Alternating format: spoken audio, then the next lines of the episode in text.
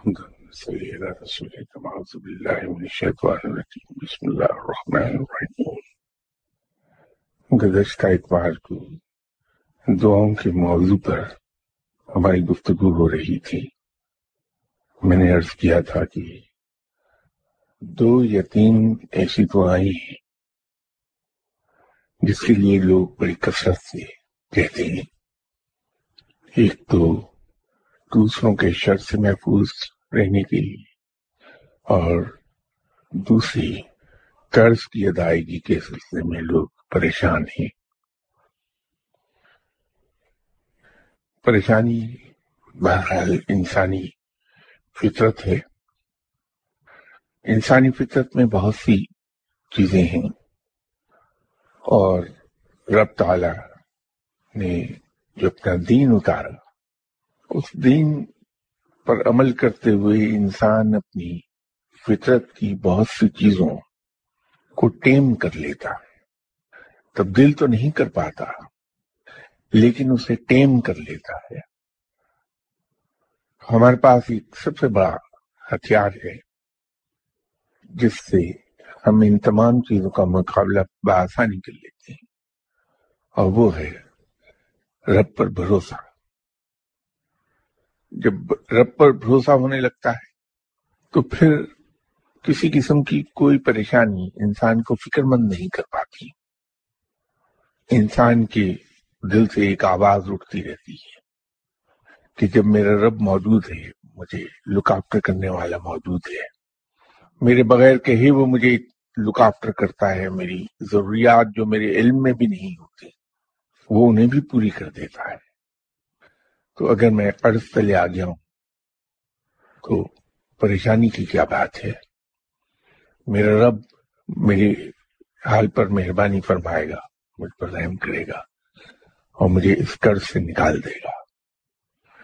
لیکن بعض اوقات انسان پریشانی سے اتنا اوور ویلم ہو جاتا ہے یا کسی وجہ سے اس کے اندر وہ اعتماد کہ میرا رب موجود ہے اور وہ مجھے لک آفٹر کرتا ہے، وہ کمزور پڑ جاتا ہے۔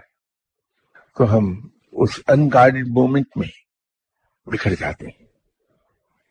اور یہی وہ لمحہ ہوتا ہے جب ہم کسی دعا کرانے والے صاحب کے پاس، کسی عامل صاحب کے پاس چلے جاتے ہیں اور بجائے اپنے رب کے سامنے گڑ گڑانے کی اپنے ہی جیسے محتاج انسان کے سامنے گڑ گڑانے لگتے ہیں۔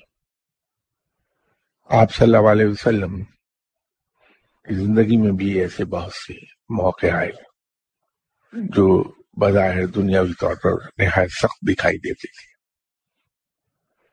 بات کو آگے بڑھانے سے پہلے میں یہ عرض کرتا ہوں کہ آپ صلی اللہ علیہ وسلم کا جو مقام ہے اور آپ صلی اللہ علیہ وسلم کی جو حیثیت اللہ کے ساتھ ہے، وہ اتنی بلند ہے۔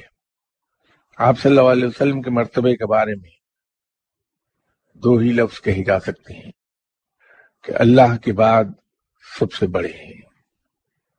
عظمت کی اس بلندی پروفائلز اور پھر اللہ کے محبوب، اور محبوب بھی اس قسم کے کہ جن کی محبت میں پوری کائنات تخلیق کر دی رب تعالیٰ نے۔ کوئی وجہ نہیں تھی کہ وہ اس قسم کی زندگی گزارتے۔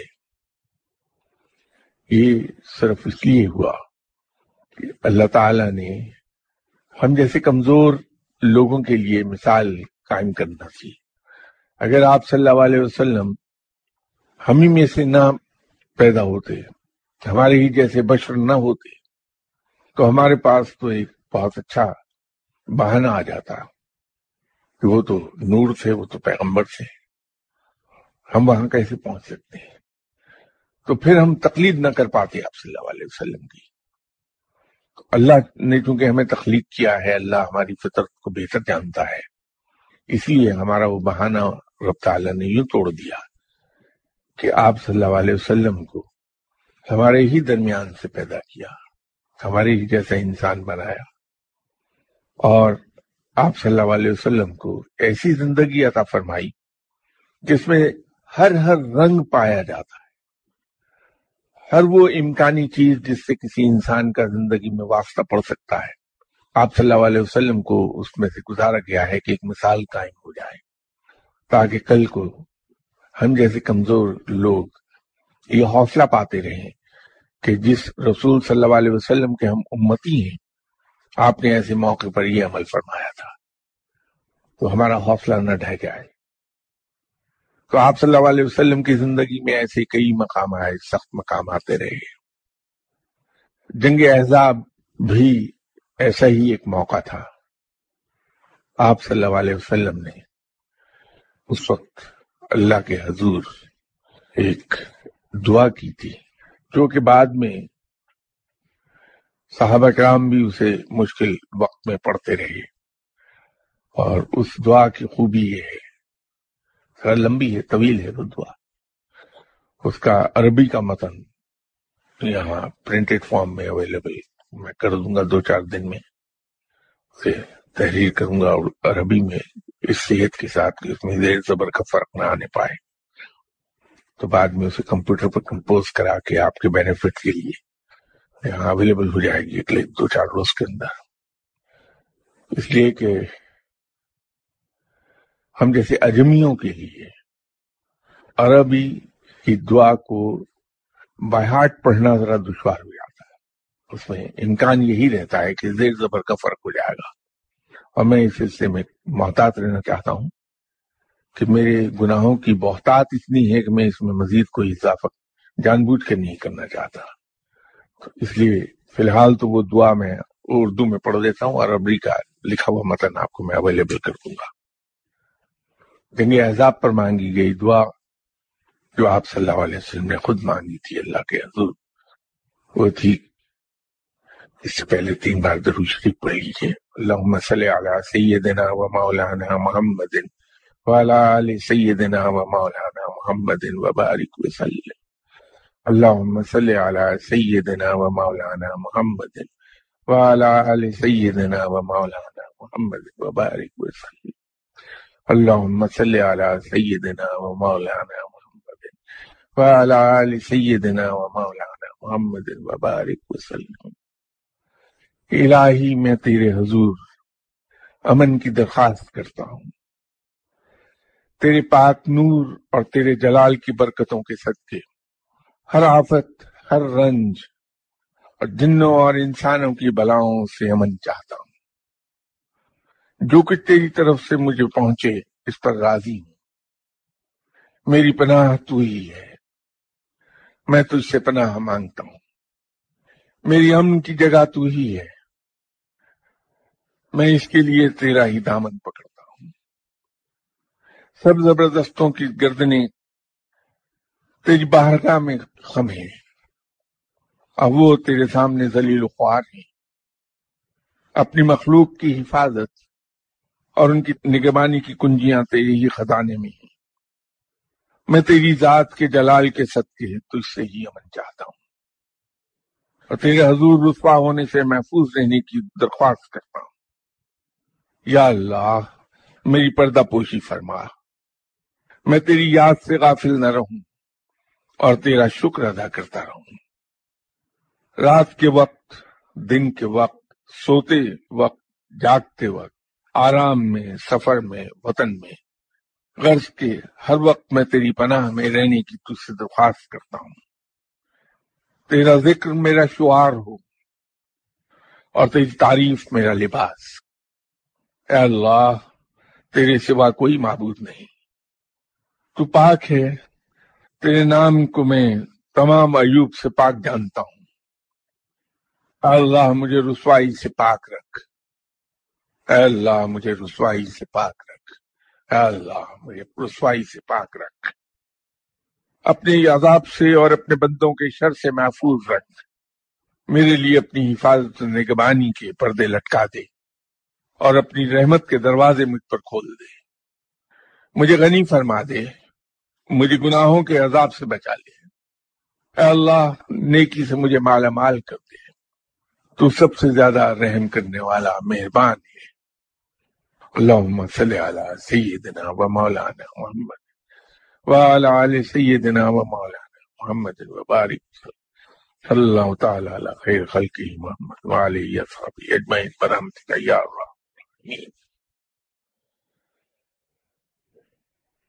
یہ دعا جو ابھی میں نے آپ کے سامنے پڑھی، یہ دعا مصائب کے اور ظلم اور ستم کے دور ہونے کے لیے ہے۔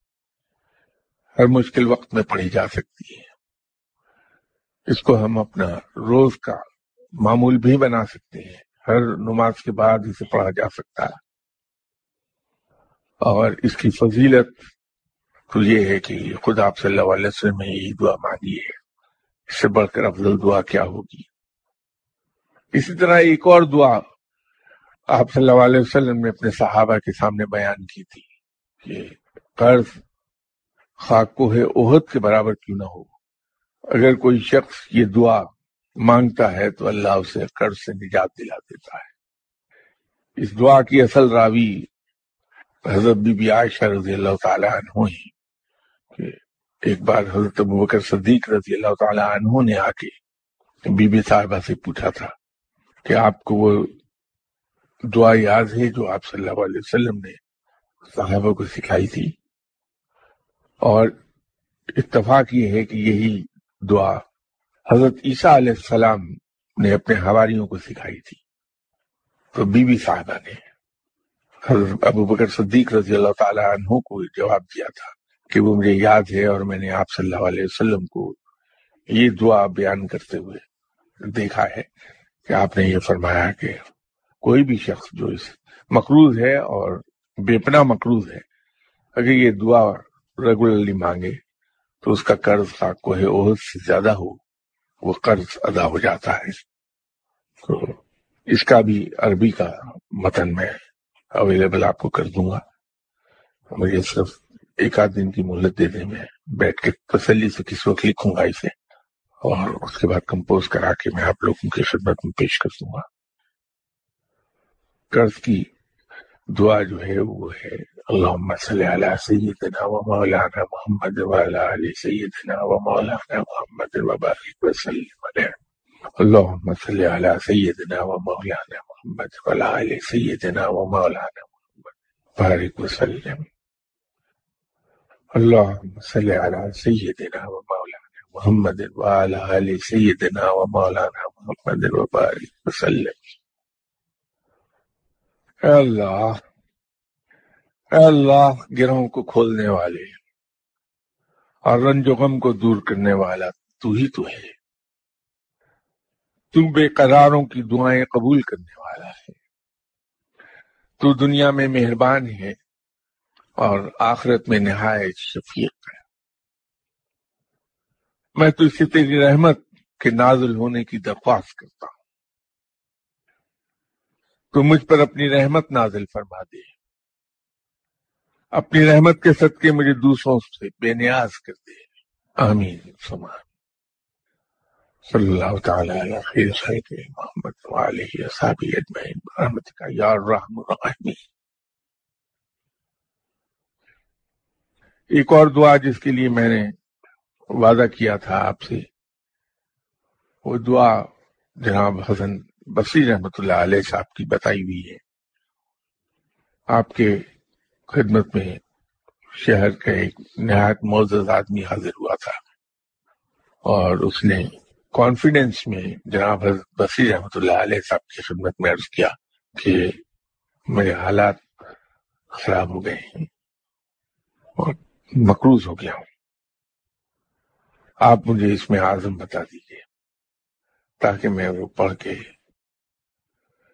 اللہ سے ادائیگی قرض کی دعا کر لوں اور اللہ تعالیٰ مجھے قرض سے نجات دلا دے۔ جناب حسن بصری صاحب، آپ کی کنیت ابو سعید تھی۔ آپ نے اسے کہا کہ یہ دعا پڑھ لو اور انشاءاللہ اللہ تعالی اس کے سب کے قرض دور ہو جائے گا۔ تو در حقیقت اس میں اس میں عظم چھپا ہے۔ اس آدمی نے جب وہ دعا پڑھی تو اسے مسجد میں اشرفیاں پڑی ہوئی ملی جیسے میں نے لاسٹ سنڈے ذکر کیا تھا کہ اشرفیوں کی تھیلی پر ایک تحریر تھی کہ تم نے بہت بہت کم مانگا۔ اگر تم نے مجھ سے جنت مانگی ہوتی تو میں تمہیں جنت عطا کر دیتا۔ تو اشرفیوں سے ان صاحب نے اپنا قرض ادا کر لیا تھا۔ یہ دعا اگر آپ چاہیں تو حجت کی نماز کے بعد مانگ سکتی ہیں۔ اس کے علاوہ بھی کسی بھی نماز کے بعد یہ دعا مانگی جا سکتی ہے، پابندی نہیں ہے کوئی، جب چاہے مانگتے رہیے۔ اور اگر باوضو ہیں، اس دعا کے مانگنے کے لیے یہ ضروری ہے کہ انسان باوضو ہو۔ جس میں عرض کیا اس میں پوشیدہ ہے اس میں آسم، مناسب یہ ہوگا کہ اس دعا کو اگر آپ چلتے پھرتے بھی پڑھیں تو باوضو حالت میں پڑھیے۔ اس کی امید تو ہے کہ برکات بے پناہ حاصل ہوں گی۔ یہ جو اس سے پہلے میں دعا پڑھنے سے پہلے یہ قصہ جو بیان کر رہا ہوں۔ اور تھیلی پر جو لکھی تحریر میں نے عرض کی، اس کو بیان کرنے کے پیچھے میرا مقصد یہ تھا کہ ایک چیز تو ہم پر یہ واضح ہو جائے کہ جس شخص نے اس میں اعظم کے ذریعے سے رب کو پکارا اور ادائیگی قرض کی، دعا کر لی، تو اشرفیاں تو اویلیبل ہو گئی اس شخص کو، لیکن وہ جو تحریر لکھی ہے، تھیلی پر، وہ تھیلی کی تحریر در حقیقت مجھے تو اطلاع کی نسبت ایک گلا دکھائی دیتا ہے کہ رب اپنے بندے سے یہ فرما رہا ہے کہ تو نے تو مجھ سے بہت کم مانگا۔ اگر جنت مانگتا تو میں دیتا۔ تو اللہ کے نزدیک جو میں عرض کیا کرتا ہوں کہ دنیاوی مال وزر کی کوئی حیثیت نہیں ہے۔ یہ کوئی وقت نہیں رکھتا۔ نہایت حقیر چیز ہے رب کے نزدیک۔ تو ہم رب سے اگر کچھ مانگیں تو اس کے شاعر نشان تو کچھ مانگے ہیں۔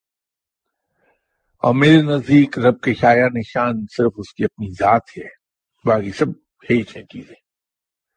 تو اگر اس سے ہم اس کی ذات ہی مانگنا شروع کر دیں اور اگر رب ہمارا ہو گیا تو اس کی ساری کائنات ہماری ہے، پھر پیچھے کیا رہ گیا؟ میں بار بار کہتا رہتا ہوں اور ہو سکتا ہے کہ یہاں آنے والے اکثر حضرات اس بات سے جذبت بھی ہوتے ہوں کہ میں ایک عجیب و غریب قسم کے منطق ان کے سامنے رکھتا ہوں، لیکن حقیقت یہ ہے کہ اگر اسلام کو گہرائی سے دیکھا جائے تو نتیجہ یہی نکلتا ہے کہ یہ دنیاوی مال و زر، آرام و آسائش، یہ رب کے نزدیک بہت ہی حقیر ہے۔ تو یہ تھیلی پر لکھا ہوا جملہ بھی اسی کی طرف اشارہ کرتا ہے۔ وہ دعا اس طرح سے ہے کہ اللہ مسئلہ علی سیدنا و مولانا۔ محمد وعلى آل سيدنا ومولانا محمد وبارك وسلم. اللهم صل على سيدنا ومولانا محمد وعلى آل سيدنا مولانا محمد وبارك وسلم. اللهم صل على سيدنا ومولانا محمد وعلى آل سيدنا ومولانا محمد وبارك وسلم. يا الله يا الله يا الله. انت اللہ انت اللہ بلا اللہ، انت اللہ، لا الہ الا انت اللہ اللہ اللہ واللہ ان لا الہ الا اللہ۔ اقضر ان الدین، ارزقنی ارزقنی۔ بعد الدین۔ صلی اللہ تعالی علیہ وسلم، محمد وعلیہ صحابی اجمعین۔ رحمت اللہ یہ وہ دعا ہے۔ چونکہ اس میں اس میں اعظم ہے، اس لیے اس کو عربی میں میں نے آپ کے سامنے عرض کر دیا۔ یہ آپ اتنی جلدی یاد نہیں ہوتی ہے دعا یہ میرا ذاتی تجربہ ہے اس میں۔ یہ ہے تو ڈیڑھ سطر کی دعا، لیکن اسے یاد ہوتے ہوتے ایک زمانہ گزر جاتا ہے۔ شاید اس میں اس میں اعظم کی موجودگی کا اثر ہے اس میں۔ میری تجویز یہ ہوگی کہ اسے لکھ لیجیے جب آپ ازبر آپ کو ہو جائے تو بھی اسے لکھ لیجیے اس میں غلطیاں کیجیے گا نہیں۔ یہ جو تھیلی پر تحریر تھی، اس سے مجھے ایک قصہ یاد آ گیا کہ اکبر اعظم کی پیدائش بڑے نامسائد حالات میں ہوئی تھی عمر کوٹ کے مقام پر۔ یہ عمر کوٹ اب سندھ کے اس حصے میں ہے جو پاکستان کے پاس ہے۔ اور یہ وہ وقت تھا جب ہمایوں کے پاس اس مڈ وائف جس نے اس کی پیدائش میں ہیلپ کی تھی، اس کو دینے کے لیے کچھ نہیں تھا۔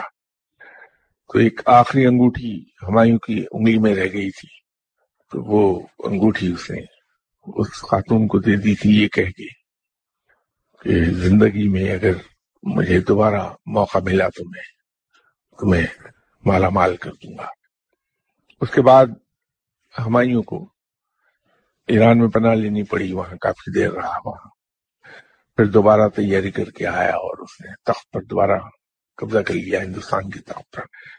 لیکن اس سارے پروسیس کا نتیجہ نکلا کہ اکبر کو تعلیم نہ دلائی جا سکی۔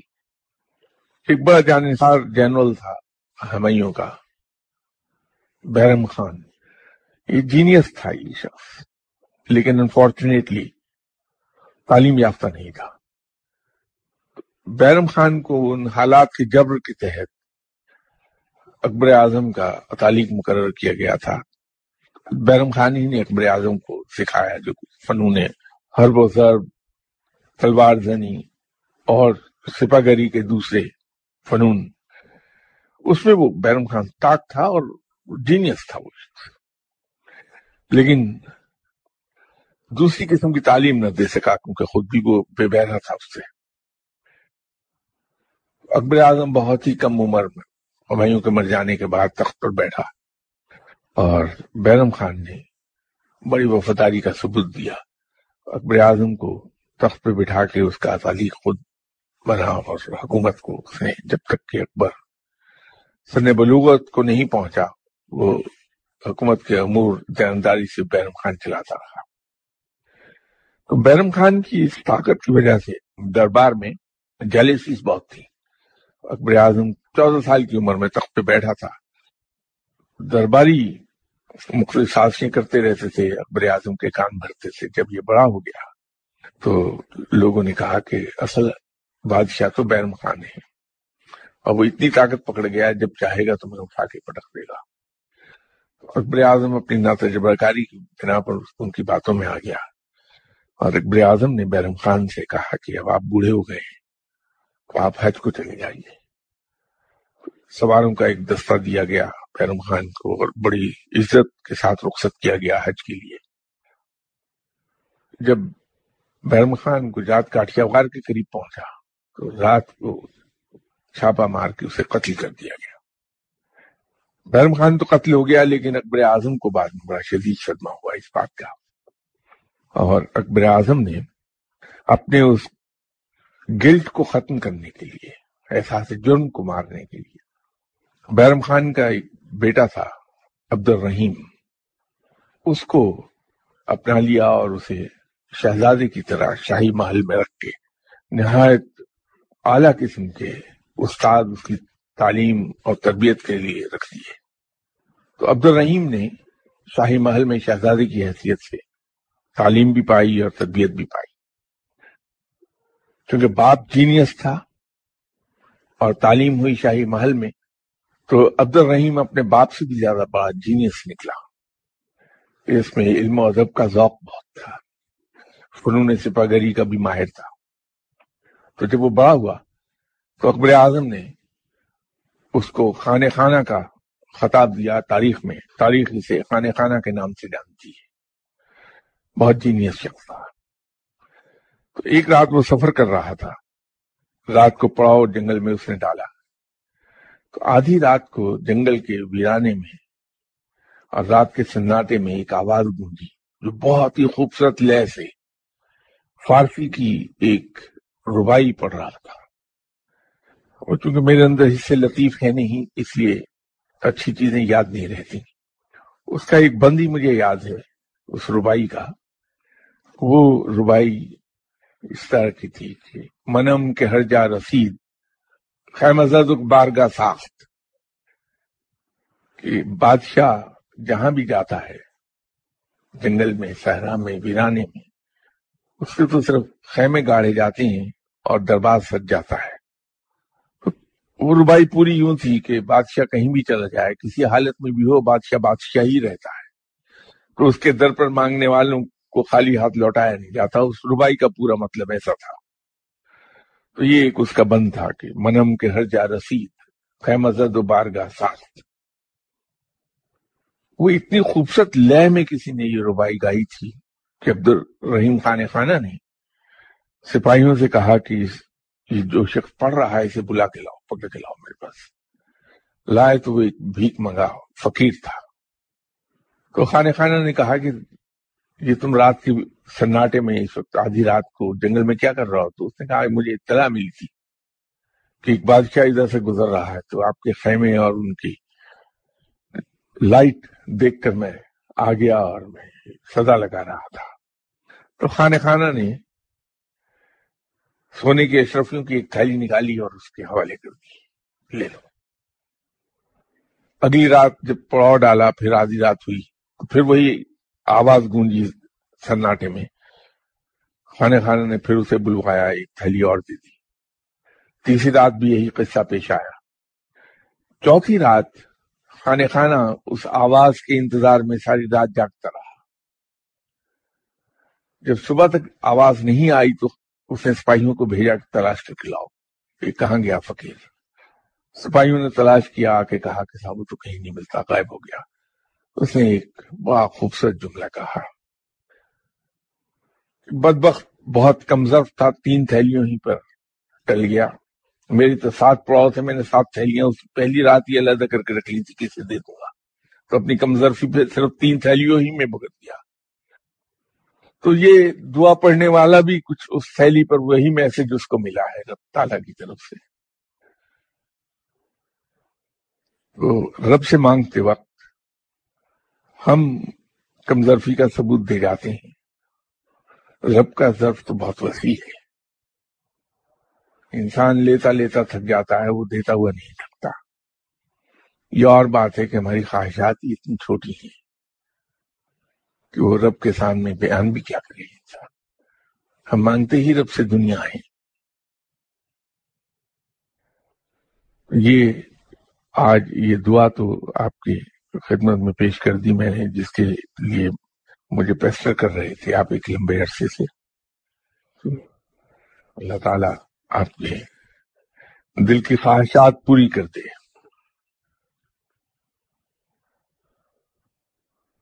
کسی غیر ملک سے ایک سوال ہے کہ in your last lecture I heard on the net you said the nothing extra word can be said while offering prayer آگے انہوں نے مثال کوٹ کی ہے I heard or read that Prophet sallallahu alaihi wasallam used to do dua seven seven times, seven occasions while offering prayers. اس کے سلسلے میں میری گزارش یہ ہے کہ دعا اور نماز کے اندر پڑھی جانے والی چیزیں یہ دونوں مختلف ہیں نماز کی قید اور حدود تکبیر اولا سے لے کے سلام پھیرنے تک ہے۔ جب ہم سلام پھیر لیتے ہیں، تو اس سلام پھیرنے کے بعد ہم دعا خواہ ایک بار مانگیں، سات بار مانگیں یا تین بار مانگیں۔ وہ نماز کے اندر شمار نہیں ہوگی، وہ آؤٹ سائڈ دی پریئر سے۔ جب ہم اللہ اکبر کہتے ہیں اور ہاتھ باندھ لیتے ہیں، پھر ہم پر پابندی ہوتی ہے کہ ہم نماز کے فرائض اس کی سنت اور اس پہ عمل کریں جس طرح سورہ فاتحہ پڑھنا، اس کے بعد کم سے کم تین آیات پر مبنی سورہ پڑھی جائے، کم سے کم تین آیات، یا اس سے زیادہ پڑھی جا جائے۔ اس کے بعد پھر تکبیر کہنا رکو میں جانا، سجدے میں جانا اتحیات میں بیٹھنا۔ یہ سب پابندیاں ہیں اور اس کے اندر جو جو چیز پڑھی جاتی ہے، اس کے علاوہ ہم ایک لفظ اپنی طرف سے ایڈ نہیں کر سکتے۔ اگر کہیں کسی وجہ سے تکلیف ہوئی ہمارے جسم کے کسی عزم میں، حالت قیام میں آتے ہوئے، رکوع میں جاتے ہوئے، سجدے میں جاتے ہوئے یا تحیات میں بیٹھتے ہوئے، اور ہماری زبان سے باواز بلند یا پورا لفظ اف کا نکل گیا۔ تو نماز نہیں ہوگی ہمیں لوٹانا ہوگی نماز۔ لیکن دعا سلام پھیرنے کے بعد مانگی جاتی ہے وہ ہم چاہے جتنی بار دل چاہے مانگی اس میں کچھ بھی کہتے نہیں۔ دوسرا سوال انہی صاحب نے کیا ہے کہ when you say there are thousands of jahans, alams in universe, do the beings inhabiting them follow same religions as us like Muslims, Christians, Jews, Hindus, or they have different religions. If they have the same religions, does it mean that all prophets were born as many times as they are Jahan alams to live in them, one by one? Kuch alam aise hain jahan zindagi hai.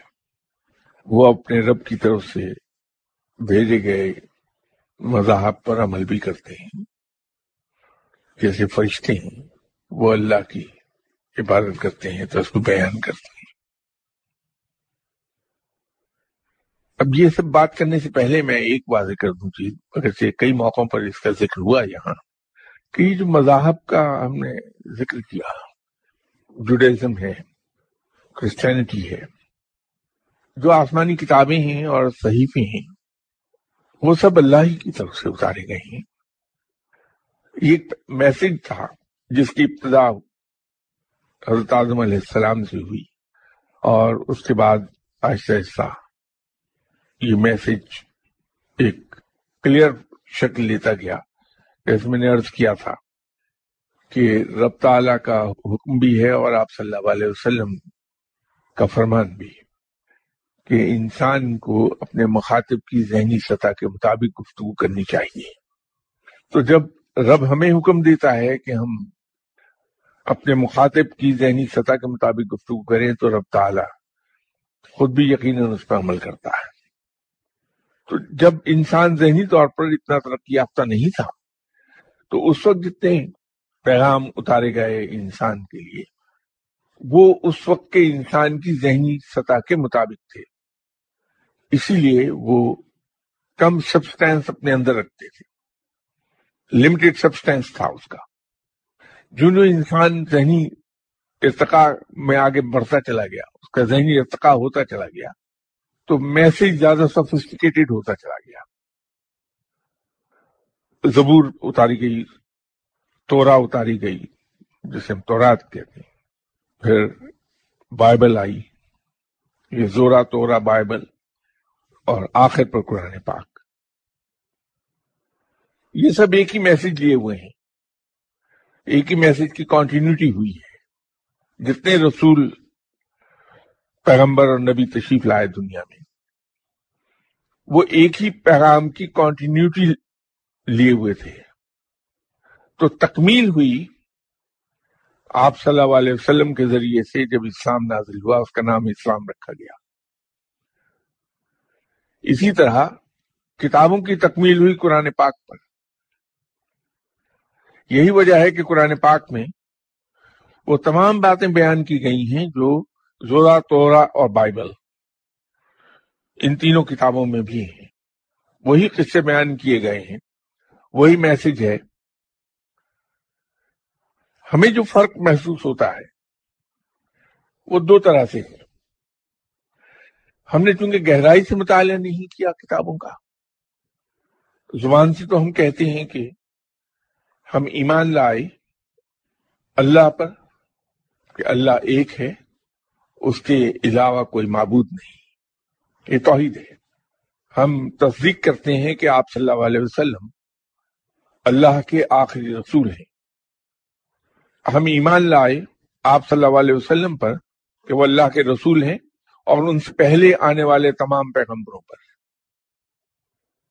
پھر ہم یہ اقرار کرتے ہیں کہ ہم ایمان لائے قرآن پاک پر کہ وہ آسمانی کتاب ہے، اللہ کی بھیجی ہوئی کتاب۔ اور اس سے پہلے نازل ہونے والی تمام کتابوں پر۔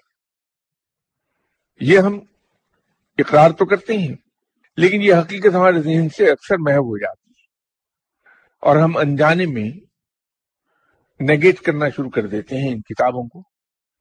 فرق یہ ہے کہ وہ جتنے بھی رسول، پیغمبر اور نبی تشریف لائے اس دنیا میں، وہ صرف اسی قوم کے لیے تھے جہاں وہ اتارے گئے، کیونکہ وہ لمیٹڈ پیغام تھا۔ لیکن آپ صلی اللہ علیہ وسلم تمام عالموں کے لیے، عالمین ہے لفظ، وہ تمام عالموں کے لیے بھیجے گئے تھے۔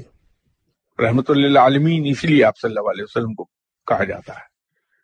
اسی طرح کتاب تمام لوگوں کے لیے ہے، لیکن اس سے فائدہ وہ لیتے ہیں جو ہدایت یافتہ لوگ ہیں۔ یہ قرآن کے اپنے الفاظ ہیں۔ تو اس سے یہ بات کلیئر ہو جاتی ہے کہ یہ جو پیغمبروں کا لکھا وہ انگریزی تھوڑی میرا خیال ہے جلدی میں اس کو پراپر وہ تحریر نہیں کر پائے۔ تو وہ جو جاننا چاہتے ہیں کہ جو پیغمبر یہاں تشریف لائے جو پیغام لے کر آئے کیا وہ ان لوگوں کے لیے بھی تھا جو دوسرے عالم عالموں میں جہاں اگر آبادی ہے تو وہ رہتے ہیں؟ تو وہ میں یہ عرض کر رہا ہوں کہ وہ پیغمبر جتنے بھی اترے آپ صلی اللہ علیہ وسلم سے پہلے، سب کے سب لوکلائز تھے اپنے اپنے قوم کے لیے تھے۔ تبھی قرآن نے جہاں حضرت موسا علیہ السلام کے بارے میں کہا، وہاں یا بنی اسرائیل ان کو مخاطب کیا گیا۔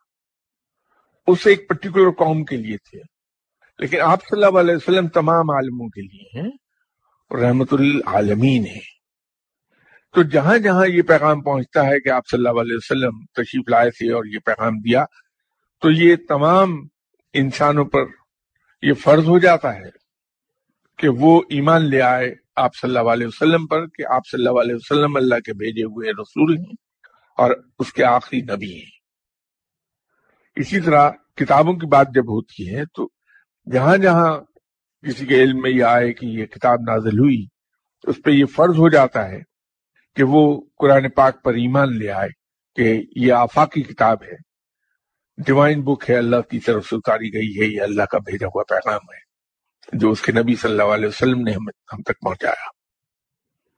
تو یہ جو دوسرے مذہب کے ماننے والے ہیں، یہ اللہ ہی کے بتائے ہوئے پیغام پر عمل کرتے ہیں، لیکن سرکشی کی ہے انہوں نے کہ جب ان کے پاس آنے والا میسج جس کو یہ تسلیم کرتے ہیں، اس کی پیروی کرتے ہیں، ان کے پاس ایک سپرسیڈڈ میسج موجود ہے۔ اس کو سپرسیڈ کیا ہے قرآن پاک نے؟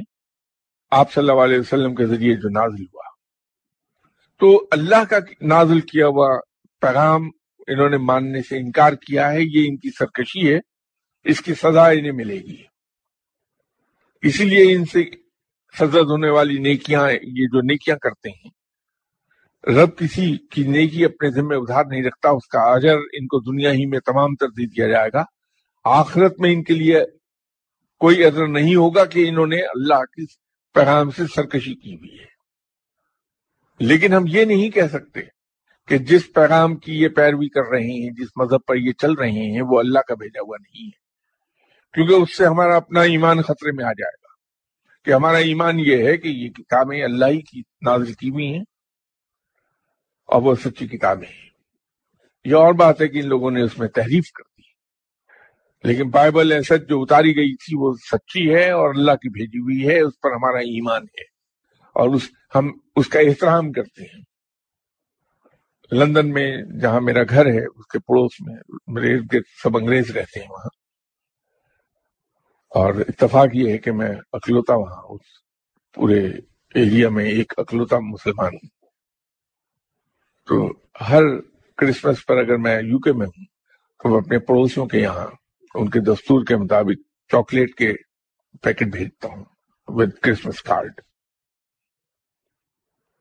ایک یا دو سال تو وہ کچھ نہیں بولے انگریز۔ جب تیسری بار بھیجا تو ایک انگریز میرے پاس آیا۔ کہنے لگے، یہ ہر سال ہمیں تمہاری طرف سے پیکٹ آتا ایسے یعنی اچھا یہ بتاؤ کہ تم مسلمان ہو؟ الحمد للہ تو پھر تم کرسمس کیسے مناتے ہو؟ اس کا کہنے کا مقصد یہ تھا کہ مسلمان ہو تمہیں تو نفرت کرنی چاہیے۔ یہ ان کے ذہن میں اس سے میں نے کہا کہ بھائی میں مسلمان ہوں اس لیے۔ حضرت عیسیٰ علیہ السلام کی پیدائش کی خوشی میں تم سے زیادہ مناتا ہوں۔ کیونکہ میں بڑا لاؤڈلی پروکلیم کرتا ہوں کہ حضرت عیسیٰ علیہ السلام اللہ کے سچے نبی تھے اور وہ صاحب کتاب تھے، ان پر کتاب نازل ہوئی تھی۔ اب وہ کتاب بھی سچی ہے۔ تو حضرت عیسیٰ علیہ السلام صرف تمہارے نبی تو نہیں ہے میرے بھی نبی ہیں۔ میں بھی ان کو سچا مانتا ہوں۔ تو جب میں ان کو سچا مانتا ہوں تو ان کی پیدائش کی خوشی منانا میرے لیے تو کوئی بری بات نہیں ہے۔ وہ بات اس کو ہضم نہیں ہوئی تھی۔ جس طرح اس نے مجھے وائڈ آئی ایکسپریشن دیا اس بات پر۔ آگے پھاڑ کے اس نے دیکھا کہ کیا کہہ رہا ہے۔ تو اسے پھر میں نے ایکسپلین کیا کہ میرا ایمان مکمل نہیں ہوتا۔ جب تک کہ میں سچے دل سے اس بات پر ایمان نہ لے آؤں کہ حضرت عیسیٰ علیہ السلام، حضرت موسیٰ علیہ السلام اور دوسرے پیغمبر اور بائبل اور تورا اور زورا، یہ سب آسمانی کتابیں ہیں۔ اللہ ہی کی طرف سے بھیجی ہوئی وہ بہت دیر میرے پاس خاموش بیٹھ کے سوچتا رہا کچھ اور زمین کو دیکھتا رہا۔ اس کے بعد اسے شکریہ ادا کیا اور چلا گیا۔ بات یہ ہے کہ تھوڑا سا ایک فرق ہمیں اپنے ایکسپریشنز میں لانا پڑے گا جو ہم لوگوں سے بات کرتے ہیں۔ یہ شاید آپ لوگوں کے لیے بڑا دھچکا لگا اس بات کا کہ میں نے اس سے یہ کہا کہ کرسمس میں بھی منا سکتا ہوں۔ وہ کرسمس منانا نہیں ہے، میں تو حضرت عیسیٰ علیہ السلام کے پیدا ہونے کی خوشی منا رہا ہوں۔ جب میں انہیں مانتا ہوں کہ وہ اللہ کے سچے رسول تھے، تو ان کی پیدائش کی خوشی منانے میں کیا حرج ہے؟ میں اگرچہ وہ ظاہر نہیں کرتا کہ نئے کپڑے پہن کے اور وہ چرچ میں چلے جاؤں، خوشی منانے، وہ نہیں ہے۔ میرا اپنا طریقہ بحثیت مسلمان کے کہ اللہ کا شکر ادا کیا جائے۔ کہ یا اللہ، تو کتنا رحیم و کریم ہے کہ ہم جیسے بگڑے ہوئے لوگوں کو بھی ٹھیک کرنے کی فکر تجھے رہتی۔ مجھ جیسے انسان کو بھی ٹھیک کرنا چاہتا ہے کہ میں بھی نہ بگڑا رہ جاؤں دنیا میں۔ تو اس کے لیے تو نے اپنے کتنے نبی بھیجے۔ یہ ہم ہی نالائق تھے کہ ان کی قدر نہ کی۔ میرا خوشی منانے کا تو یہ طریقہ ہے کہ رب کے حضور نماز پڑھ کے میں اس سے یہ عرض کر دوں اور اپنی نالائکی کا اعتراف کر لوں کہ تو تو ہمیشہ مہربانی کرتا ہے میرے ساتھ۔ یہ میں ہی نالائق ہوں کہ میں کچھ سنبھلتا نہیں۔ جب آپ سے کوئی کرسچن بات کرتا ہے تو بجائے اس کی کہ اس کو آپ دور دوڑائیں، اپنے آپ سے دور کر دیں۔ یہ کہہ کے کہ دور ہٹ کے بات کرو، ہم پلید ہو جائیں گے۔ اس طرح لوگ مسلمانوں سے دور بھاگتے ہیں۔ جب کوئی ہمارے قریب نہیں آئے گا تو سیدھی راہ کو کیسے پکڑے گا؟ یہ تو اہل کتاب ہیں جن کا قرآن میں بھی ذکر ہے۔ اور یہ وہی اہل کتاب ہیں جن کے بارے میں رب تعالیٰ نے قرآن میں کہا کہ ہاں اہل کتاب میں کچھ صاحب علم ہیں۔ رب تعالیٰ نے قرآن میں ہی کہا ہے۔ تو ہمارے یہاں تو اولیاء کرام نے کفار اور مشرقین کو اپنے آپ سے دور نہیں دوڑایا۔ ان سے نفرت کا اظہار نہیں کیا۔ بلکہ ان کو اپنے قریب بلا کے، اپنے ذاتی کردار سے پرسنل ایگزامپل سے ان کو مسلمان کر لیا۔ انڈیا میں کیا ہوا؟ جہاں داتا گنج بخش رحمۃ اللہ علیہ صاحب نے کیا میسج اپنایا تھا؟ جہاں خواجہ غریب نواز صاحب نے کیا میسج اپنایا؟ بابا فرید گنشکر رحمۃ اللہ علیہ صاحب نے کیا میسج اپنایا؟ یہی میسج تھا۔ انہوں نے کفار کو اور مشرقین کو مسلمان کیا تھا اور اپنے ارد گرد اکٹھا کرنے کا طریقہ یہ تھا کہ چونکہ ہندو بڑی شدت سے نفرت کرتا ہے مسلمان سے، وہ کبھی بھی نہ ٹکنے دے انہیں۔ تو ایک تو انہوں نے اپنی ظاہری حالت سازو کی سے بنائی۔ پھر ہندو اپنی دنیاوی مسائل لے کر جب ان کے قریب آیا، یہ دیکھ کے کہ ان کی حالت سازو کی سی ہے تو یقین یہ بھی رب کے حضور دعا کرتے ہوں گے۔ تو ان کے لیے دعا کی رب تعالیٰ کو اپنا چکے پیغام پھیلانا مقصود ہے۔ تو رب تعالیٰ نے وہ دعائیں قبول کی، لوگوں کے مسائل حل ہوئے۔ تو وہ لوگ عقیدت اور محبت سے پاس آنے لگے کہ ان سے ہمیں فائدہ ملتا ہے۔ تو جب قریب آئے تو ان کا ذاتی کردار اتنا خوبصورت تھا کہ وہ پھر مسلمان ہوتے چلے گئے۔ یہی میتھڈ انہوں نے یوز کیا ہے۔ انہوں نے تو کفار اور مشرقین کے لیے استعمال کیا۔ ہم اہل کتاب کو دور دوڑا دیتے ہیں باتوں سے۔ اس سے دین کی خدمت نہیں ہوتی۔ بلکہ نقصان ہوتا ہے۔ ان لوگوں کو اپنے قریب بلائیے، جیسے کہ چودہ سو سال پہلے مسلمان کرتے رہی ایسی مثالیں بھی ملتی ہیں۔ وہ ایگزیکٹ مجھے یاد نہیں ہے، ایک فتح کے بعد یہ غالباً حضرت عمر بن ناس سے ان کے ساتھ بہت کم فوج رہ گئی تھی۔ ایک شہر فتح کیا اور دستور کے مطابق اعلان کر دیا فوجوں میں اور وہاں کے شہریوں میں بھی کہ جو ہم پر تلوار نہیں اٹھاتا، اسے امان ہے۔ کوئی فوجی کسی کے گھر میں جا کے لوٹ مار نہیں کرے گا۔ کسی عورت بچے اور بوڑھے پر ہاتھ نہیں اٹھائے گا۔ کسی خاتون کی بے حرمتی نہیں کرے گا کوئی فوجی۔ اور شہریوں سے کہہ دیا گیا کہ اگر کوئی شکایت ہو تو فوری طور پر میرے سامنے لائی جائے۔ تو ایک دن دو عیسائی خواتین نے آ کے شکایت کی کہ صاحب، آپ کے فوجی ہمارے گھر گھسائے تھے رات اور ہماری بے حرمتی کر دی ہے۔ انہوں نے اس کی تحقیق کی۔ الزام ثابت ہو گیا۔ باوجود اس کے کہ فوج بہت کم تھی اور اپنے مرکز سے کئی ہزار میل دور تھے آپ نے عیسائی عورتوں کے شکایت پر اپنے ان دونوں سپاہیوں کی گردنیں اڑا دی اس کا نتیجہ یہ ہوا کہ اس شہر میں بسنے والے عیسائی دھڑ دھڑ مسلمان ہونے لگے۔ میں نے یہیں پر یوروشلم کا قصہ سنایا تھا۔ تو جب ہم کردار کا مظاہرہ کرتے ہیں تو پھر نتائج بڑے مثبت ہوتے ہیں۔ اور جب ہم دوسرے سے نفرت کا اظہار کرتے ہیں، تو جواب میں نفرت ملتی ہے، کوئی قریب نہیں آتا ہمارے۔ اور جب قریب نہیں آئے گا، تو مسلمان نہیں ہوگا۔ اللہ کا پیغام اگر ہمیں پھیلانا ہے، تو ہمیں محبت کا اظہار کرنا پڑے گا غیر مسلموں کے ساتھ بھی۔ اور گناہ گاروں کے ساتھ بھی۔ وہ تو آپ کرتے ہیں۔ اس لیے یہاں جمع ہے ورنہ میرے مجھ گناگار کے ارد گرد کہاں جمع ہوتے آپ؟ ان شاء اللہ تعالی باقی دعائیں اور یہ سوال جو رہ گئے کچھ اس کا، انشاءاللہ نیکسٹ سنڈے اگر زندہ رہا تو ملاقات ہوگی اور اس میں بات کریں گے۔